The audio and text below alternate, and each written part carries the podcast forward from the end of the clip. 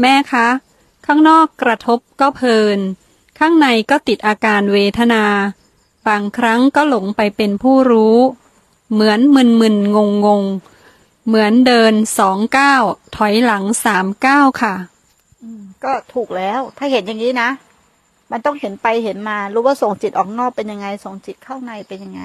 เดี๋ยวก็หลงไปเป็นผู้รู้มาก เดี๋ยวมันก็จะเห็นอย่างเงี้ย กลับไปกลับมากลับไปกลับมา เดี๋ยวมันก็จะ ถอยมาเป็นใจที่สิ้นการปรุงแต่งเอง อย่างพุทโธหรือลมหายใจเนี่ย ใช้เป็นเครื่องร่อเพื่อใจให้รู้ว่าจิตส่งออกนอกเป็นยังไง มันไม่อยู่กับการงานแล้วนะ ถ้าเราไม่มีเครื่องนอก เราไม่สามารถที่จะแยกได้เลยถูกไหม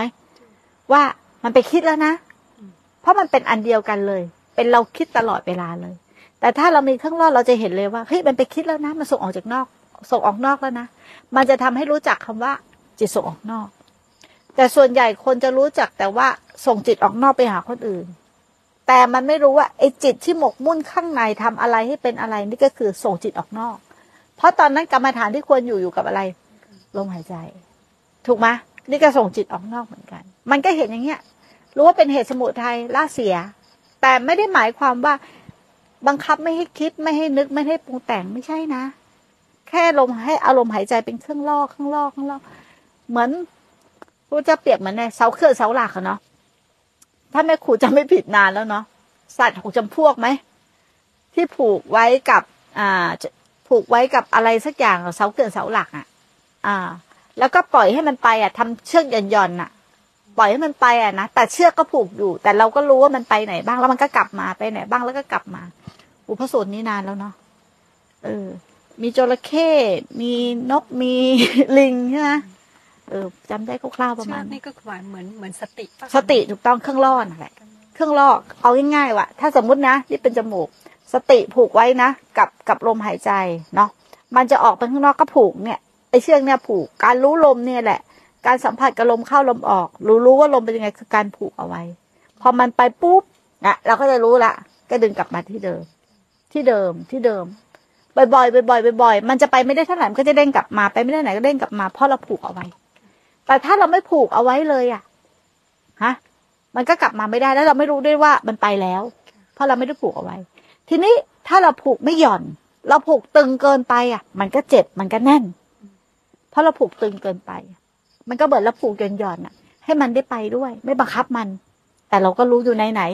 อยู่ในสายตาแล้วล่ะ ก็อยู่ในลมนี่แสดงว่าสัตว์สัตว์หกจำพวกก็เหมือนกับอายตนะทั้งหมดถูกต้องเลอายตนะได้ทั้งหกสติถูกต้องถูกต้อง